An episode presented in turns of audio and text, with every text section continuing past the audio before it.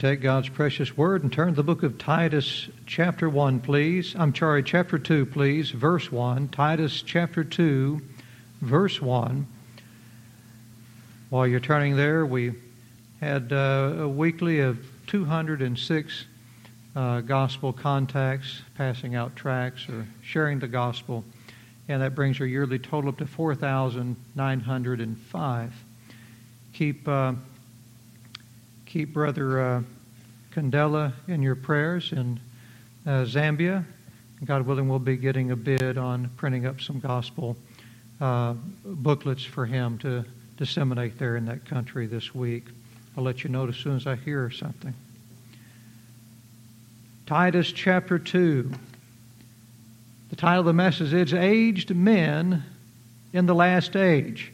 Y'all know I don't teach topically. It just so happens that as we're going through the book of Titus verse by verse, we came upon uh, uh, an admonition to men on Father's Day. So, how convenient that is for us.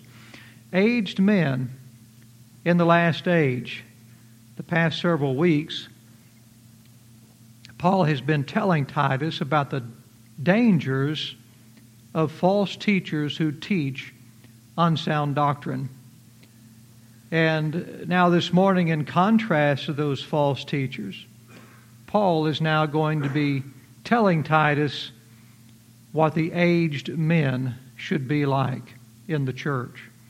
And I want to tell you, right now, when you look at our nation, you look, you look at the, how everything's beginning to fall apart. I used to say all the time that our nation was like a car teetering on the edge of a cliff, morally speaking. But I, I told Tammy this week, I said, you know, I, I think the car slid off. I think it slid off. And I'm, I'm, I sure hate to say that, but I believe it has.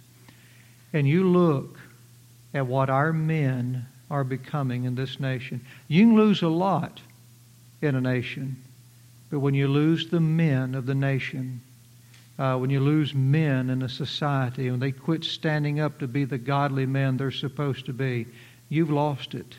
You've lost it.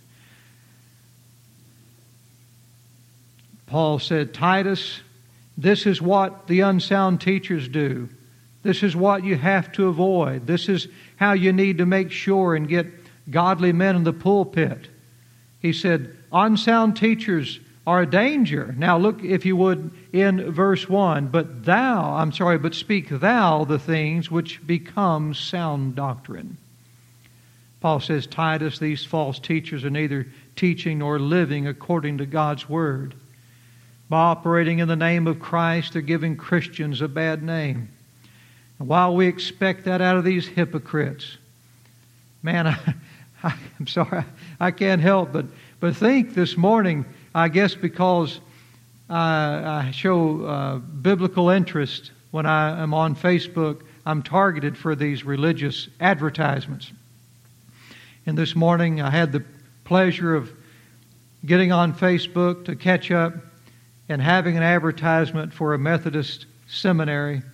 And on there, there were these men and women all hugging each other, arms around themselves. Some of them had their pastoral stoles on. And one was this little fat woman with a beautiful pastoral stole with a rainbow on each end of it. And I thought, how wicked, how the, the, what the Bible says would come true in the last days, that there'd be a great departure from the faith that they'd have a form of godliness, but they'd be denying the power thereof. My mother loves her music. She loves it. Having a form of godliness, but denying the power thereof, from such turn away. That's where we've come to in our nation today. It's very sad. And so we expect that out of the hypocrites, don't we? But we, the true men of God, Paul says, we have to make sure that we live up to what we're preaching. And we have to make sure that we're only preaching what God tells us to in the Bible. So a false teacher may condone unrighteous living, but we must speak things, Paul says, that become sound doctrine. Now, he's not saying that we speak things that will eventually become sound doctrine. But Paul is literally saying in the Greek that we have to speak things that are becoming to sound doctrine. For something to be becoming means it's appropriate to your position in life, and in our case, our position in Jesus Christ. Last week, Sister Leslie was eating at a restaurant in Fairfield, just off Interstate 45. I've been to that restaurant a few times myself. And while she was there, she happened to see Miss Texas there. And y'all see her Facebook post on that? No? Well, y'all are missing out. Miss Texas was there. She had that banner across her. She was in her beautiful gown and had that little tiara or whatever it is on her head and everything. And she was sitting at her table getting ready to eat. And when Miss Texas saw Leslie, she asked her if she could have her picture, Leslie's picture. No, I'm just kidding with you. Actually, it was the other way around. When Leslie saw Miss Texas, she was excited about seeing her. She wanted to get her picture, so she did. But after getting her picture, suppose the waitress were to bring out a big platter of chicken wings for Miss Texas to eat. And let's say that when she starts eating, she's stuffing herself and she's getting chicken wing sauce all over her face. All over her face. Instead of using a napkin, she just gently and elegantly and femininely takes her evening gown and just wipes it across her mouth like that and just keeps on eating, you know. And she's making all kinds of awful noises while she's eating. And, and in that case, Miss Tex's eating habits would not be becoming to her role as a representative of our great state. That's what Paul's saying here. Paul's telling us that we need to teach Christians to behave according to their position as men and women of God. And by this we learn that God expects all of us in the church to develop Christian character, especially our men. To develop Christian character and to live our lives in a manner that's appropriate to the holy position that we hold in Jesus Christ. It, it's, it's so sad that Christians all too often they look at the world as a, as a model for their life, for how they dress, for their conduct, and to gain approvals uh, approval for the decisions that they make. It's very sad, but that's what Christians uh, do these days. And Paul is going to begin his lecture on, on Christian character by addressing the senior men in the church. That is, the older men in the church. And I'm not talking about elderly men, but Paul's talking about older in the sense of maturity, Christian character and uh, time as a child of God. Verse 2 Paul said that the aged men be sober. Physically speaking, being sober means to not have your mind in the influence of drugs and alcohol, which causes people to escape reality. They're unable to think clearly and see things the way they really are. I remember as a highway patrolman, when I was a highway patrolman, uh, I was all the time cleaning up messes that were made by intoxicated people who thought that they could pull out and had enough time to beat that train, who thought that they could take that curve at the speed they were going. But they, their, their mind was intoxicated. They weren't sober and able to see things the way they really were, and the decisions they made and their lack of sobriety brought dangerous times their way. When a person's intoxicated, they don't perceive the dangers that lie ahead. That's why they make terrible decisions that end in tragedy. Intoxicated people have killed. They've spoken harsh and rash words to people they later regret. They've engaged in foolish sexual acts and committed all types of crimes, all of which they would have never done had they been sober, had they been thinking clearly and seeing life and the circumstances of their actions as they actually were. But Paul's command to the aged men to be sober not only includes physical sobriety, it goes much further than that. It also includes, most importantly, sobriety of our, our spirit, our minds. As alcohol intoxicates the brain, sin and foolishness intoxicates the mind and spirit of believers, causing us to not see life as it actually is. It causes us to not see the dangers of the decisions we make in the house of God, the decisions we make for our families and in our, our society, and how we vote in the voting booth. And the aged men are the leaders of our churches. They, that's what they're supposed to be. They're the ones who have the experience both in life as well as their, their, their walk with Christ and their knowledge of the Scriptures. The aged men are the older men in comparison to the youth who still have a lot of growing up to do a lot of immature and fantastic ideas about life until they grow up and settle down a bit. And we've all been there, right? We've all been there. The Greek word translated sober here literally means to be circumspect. You know what circumspect means? Like if you're a soldier and you got your gun, circum means like in a circle, a circumference. Inspect spectacles with the eyes. It's like you've been a soldier and you're looking all around you like this. Don't want anyone to get your back. Don't want anyone to flank you. Don't want to meet someone head on. But you're circumspect, looking all around. That's what the word sober means. Aged men need to be sober, watching out for the spiritual dangers because our enemy, the devil, walks about as a roaring lion, seeking whom he may devour. I watched a uh, one of those uh, uh, documentaries on nature a while back, and I remember seeing this hungry polar bear, kind of like a lion in a way. It's a lion of the North Pole, that's for sure, of Alaska. But there was this hungry polar bear, and he was trying to get him a uh, baby walrus, a young, tender walrus that he could eat. The big ones are too big and too tough. And so, as he was going to this herd of walruses, those aged male walruses did what we're supposed to do in a society of aged men. They pushed those pups on the inside of a circle, and they formed a circle of big old husky walruses, those big old tusks coming down. And that polar bear tried to nab him a baby walrus anyway, and one of those polar bears come down with his tusk on that polar bear and killed it. It was amazing to watch them. And uh, that's the way we need to be as older men, being sober in the church.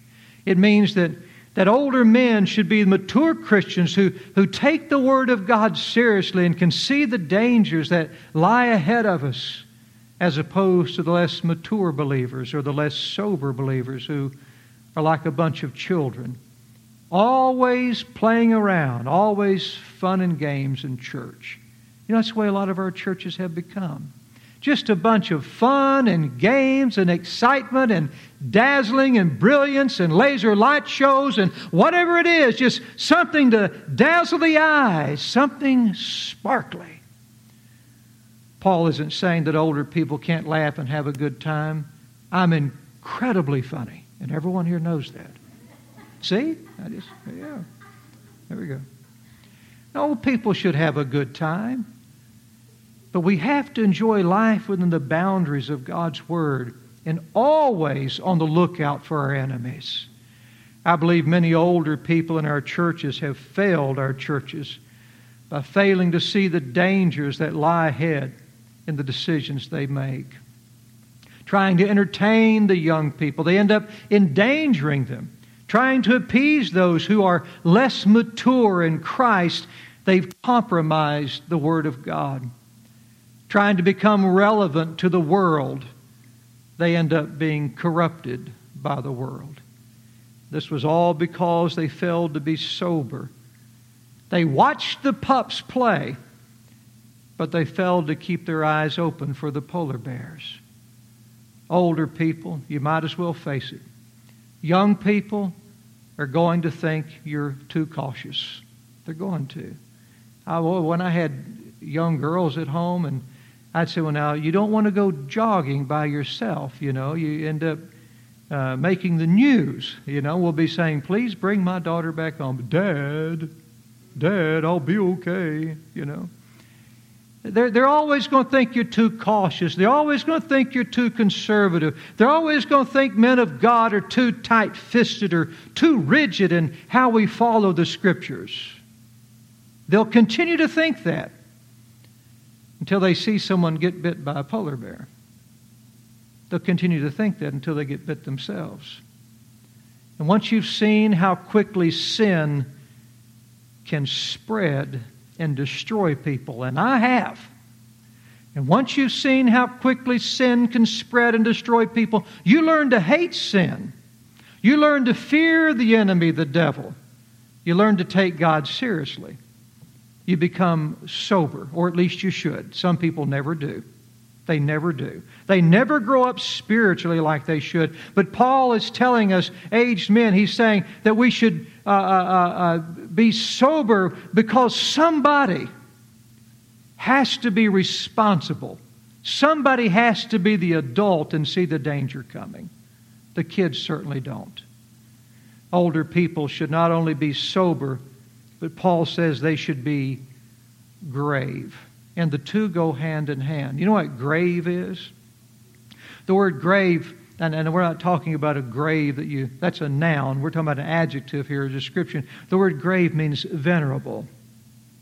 And venerable means someone who commands respect because of their age, their dignity, their character, their position. Venerable. Respectful. When we were kids, we would say, when I grow up, I want to be this or that. Why? Because we held that in high esteem. And what Paul is doing here is telling us what every Christian want, should want to be when they grow up. We should first be sober, and we should be venerable, grave, someone respected. The two go hand in hand. I watch our nation right now, I watch our churches and our society and they're they're playing. We, we've lost our gravity as men. We've lost our our, uh, our, our, sobriety as, as a nation, and, and, and people are just running and playing, and, and, and their morality is sinking lower and lower and lower. And all the while, the mature, the adults in the room, the Christians are looking and saying, Man, we're going to be taken over. We're going to be destroyed. We're going to have food shortages. We're going to fall apart. If we don't get a hold of ourselves, our currency will be worth nothing. All of that, the sober men can look and say, Aha, I see the judgment of the hand of God on our people. And unless we repent and turn around, you can expect to watch the nation continue to fall. On Father's Day today, we don't need, I don't need to preach to you about fathers being fun. I don't need to preach to you about dads having a good time, having a blast taking selfies, going off doing things together. Man, wake up. We need some men. You watch the men today. We're watching men become more and more effeminate. Men dressing like women, men being pansies. Or men thinking that testosterone and sexual activity is the hallmark of being a man. No, sobriety and gravity go hand in hand gravity. A real man is a man you can look up to and respect for him standing on the Word of God. A real man is someone who will not compromise his character, his integrity, or his stand on what he believes just because society changes with the times. It's a real man. I'm watching our politicians right now. They're really crafty, really crafty. I guess they do like that and they take these polls and they know how to get in here and they'll say, Well, I'm all for your Second Amendment rights. Do you know what the Bible says? And I, Y'all know I carry a gun. And someone come in this church shooting at y'all, I plan on shooting back at them. All right? But let me tell you about Second Amendment rights and guns and all that stuff. And I'm all for politicians who want those things. But the Bible says the horse is prepared against the day of battle, but safety is of the Lord. You can, you can arm yourself to the teeth, but remember, God's enemies, when they come up against Israel, they had chariots of iron. But if Israel stood true on God's word, they always won the battle. But if you're not standing true on God's word, it doesn't matter if you have chariots of iron, if you have machine guns, it doesn't matter what kind of fleet you have in your navy, you're going down when you depart from God's word and you, you have a nation that, that becomes a people with a reprobate mind. And that's what we're becoming. It's really, really sad. We need gravity. We need men who are venerable. And the only way to be venerable is to hold to the word of God, which separates us from beasts. Paul is telling us we need to be grown up in the faith. We need to put away the foolish things of this world and put on the Lord Jesus Christ. We need to have sober minds as Christians, seeing the things of this world as the transitory lusts that they are, setting our affection on things above, and preparing to stand before our Maker when we leave this earth. Men, we need to be people who are watching out for the dangers of our spiritual enemies and warning the foolish and naive who fail to see the danger coming. Not only that, but Paul said, we also, aged men, need to be, look back in your text, temperate. Temperate. You know what temperate means? It means to be sound in the mind. It means to have self control in here. In here. When tragedy strikes, when hard times come, and, and if things don't turn around, I think things are going to be harder for us. We definitely know the closer we get to the end, the harder it's going to be for the children of God. The more persecution the church is going to face. It's coming. It's coming. The more they celebrate sin and the more we condemn it, well, just do the math. We're the bad guys, okay? And so we need men who are not only sober and who are uh, grave, but we need men who are temperate. When tragedy strikes, when bad news comes our way, when we face persecution in the church, or whatever happens, we, we, we uh, some people always panic and lose their heads, right? Y'all may be the people who panic and lose your heads. I don't know. But there'll always be some people who panic and lose their heads, and there'll always be those rocks. You know, someone who's a rock in your family, someone who's a rock that no matter what happens, it, it, it may hurt them, they, they may hurt just like you, but they stand strong and they don't get blown off course because they're a rock. That's what Paul is saying the aged men of God need to be aged men of God, he says, those rocks, he said, they won't, they, they're not going to, to get blown away. The people who are not temperate, you know what happens when the hard times come? They'll fret. They're fretters. They'll complain. They'll blame others for the problems they're having and they're experiencing, and they'll begin to break down emotionally. And at times like that, there needs to be someone who's temperate someone who's sound in the mind, someone who can remain in control of their thoughts and emotions and remember and apply the scriptures. Trust God and continue moving the direction the Word of God leads them in. That's what the men need to be. I watch some of these goofy looking men on uh, television commercials and stuff. They're goofy. Some of the men that, that are popular in society right now, you look at them and you think, now there's a guy I would never take advice from. You know? Paul says that's what that's not what you need to be. You don't need to pattern yourself after men like that. Pattern yourself after men like Moses. Pattern yourself after men like Joshua. Pattern yourself after men like Jesus, like Paul, like the men who got beaten for preaching the gospel and then rejoiced because they were counted worthy to suffer for the name of Christ. Being temperate means you're, you're not going to let life's circumstances determine your emotional and spiritual well being. When something disturbing happens, Perhaps someone says something that's highly offensive to you. Perhaps you don't like something that's happening at home or at work or in the church, or, or perhaps you get a, a, a really bad diagnosis or you hear bad news that a loved one just passed away. Whatever it is, when that disturbing thing happens, people who are not temperate will lose their cool. They'll lash out in anger and emotion. A lot of them will blame God. They'll make hasty decisions. That's not what we need to do.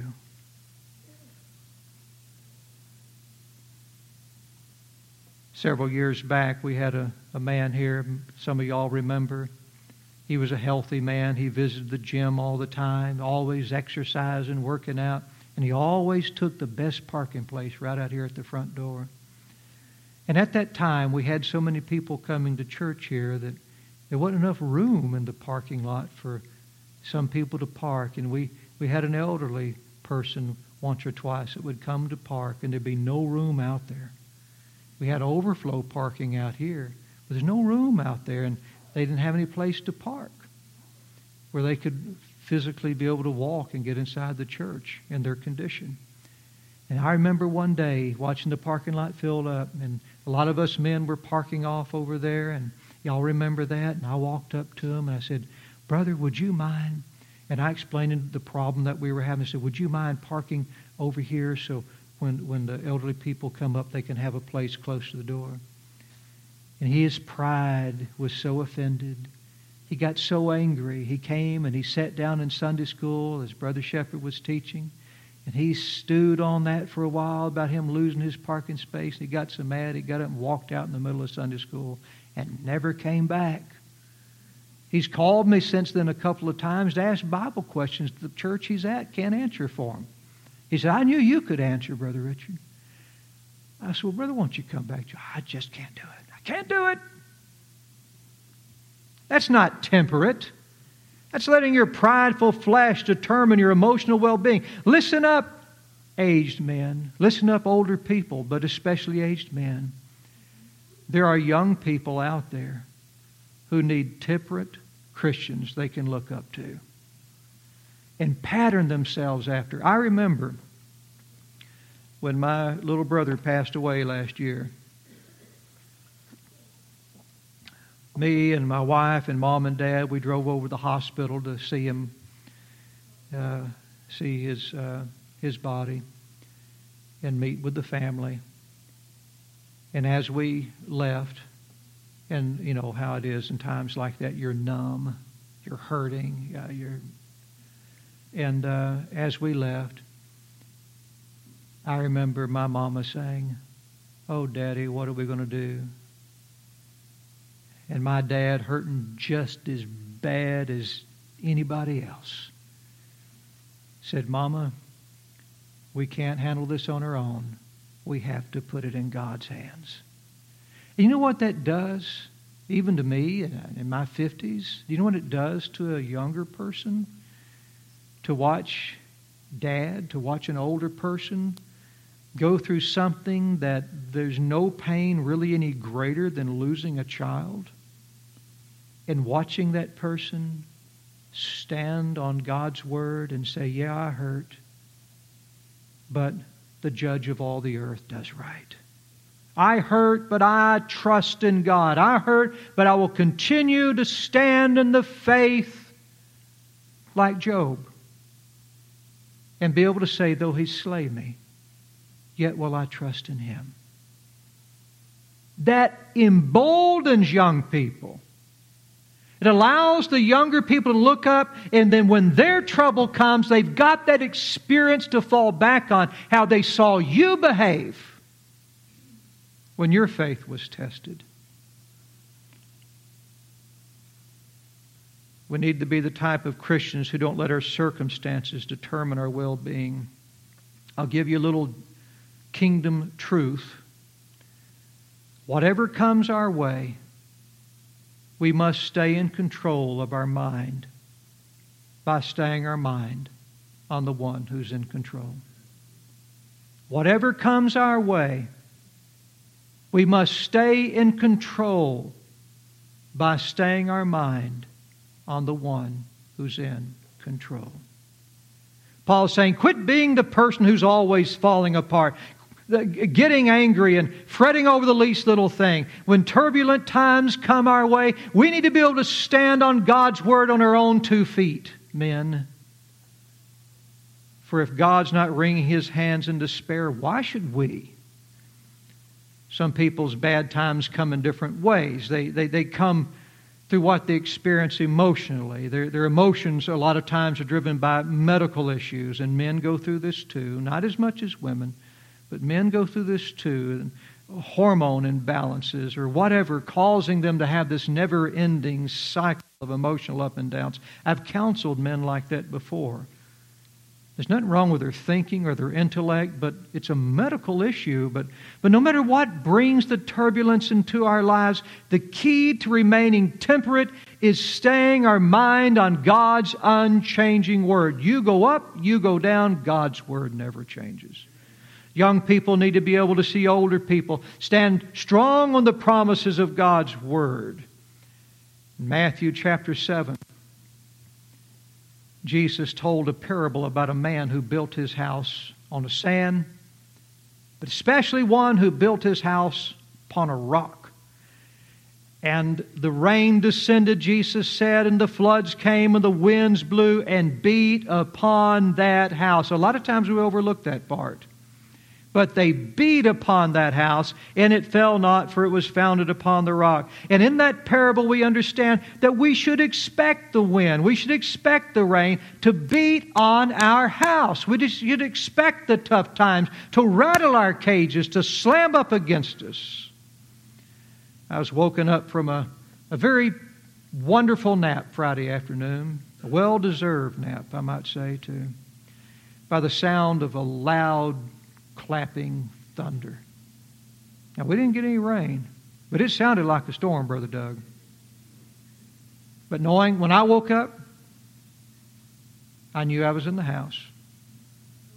I knew I was safe from the storm outside. And knowing I was safe from the storm outside because I was in the house, you know what I did? I didn't go run and hide from the lightning. I just laid there and I thanked God for the storm. You know? I lay there and I thank God for the storm. And each, each time that, that this happens, that, that the, the storms in life come your way, you have to remember that you're in the house, you're in the shelter of the cross of Jesus Christ. And remembering that you're in Jesus, you can lay there and thank God for the storm. Because the storm strengthens and it emboldens young believers when they see older Christians not falling apart when tragedy comes, but trusting God to carry them through no matter what comes their way. God help us men to be this type of Christians that our young people can look up to and draw on our example when their time comes to go through the fire. Older men cannot do that, though, unless they are what Paul says next. Look back in your text sound in the faith sound in the faith. Now, there are really three things that Paul says that older men are supposed to be sound in sound in faith, sound in charity, that's love, okay? That's, that's the word love, and sound in patience. To be sound in those three things. And you can't be sound in love and you can't be sound in patience unless you're sound in the faith of the gospel message. That's where it all comes from. How can you lose a loved one and say, I trust God anyway? Because if you're sound in the gospel, then you know that if that person's faith was in Jesus Christ, one day they'll be raised from the dead and God's going to make all things new. If that person's faith is not in Jesus Christ, then once again, You're sound in the faith, knowing that God loved that person, God loved that unbeliever. God graciously reached out his hand to draw that person to him. God sent his son to die for that person's sins. And it's not God's fault for the choice that person made to reject him. But you know, the judge of all the earth once again will do right. Knowing that God loved his son, or loved us rather, by sending his son to die for our sins, it causes us to love him. Like John said, we love him because he first loved us. Then it causes us to be uh, uh, love others with the love that God first had for us. We look upon others the way God looks on us in Christ. Sound in the faith makes you sound in charity, and that makes you sound in patience. Knowing that Jesus is going to make all things new one day and give us eternal victory over sin and death. That gives us patience. You know what patience is? Patience isn't saying, well, I'm, I'm just not going to be a ball of nerves, I'll be patient. I'll be, be willing to wait. That's not what patience necessarily is. Patience is enduring hardship because you have the hope of victory in the end. That's what patience is scripturally. That you endure hardship today you go through the hard times now, and you're able to endure and to not give up or throw in the towel and say, I quit. People, a lot of times, they say, Well, I'm. I'm not serving God. I'm not going back to church. I, God let my wife die. Yeah. That's not patience. Patience is okay, my wife passed away. I'll see her again. God will make all things new. I know I'll win in the end through Jesus Christ because faith is the victory that overcomes the world. If we know that we win in the ninth inning, then we can joyfully suffer the ups and downs of the first inning, the second inning, the third, the eighth, right? It doesn't matter what the score is in the first inning. It doesn't matter what the score is in the second inning or in the eighth inning. It only matters what the score is in the end. And it may look like the world is winning right now. It may look like the devil is too far ahead of us and we'll never catch up, we'll never win, we'll never get the victory, that the world is going to hell in a handbasket and all the things that they say.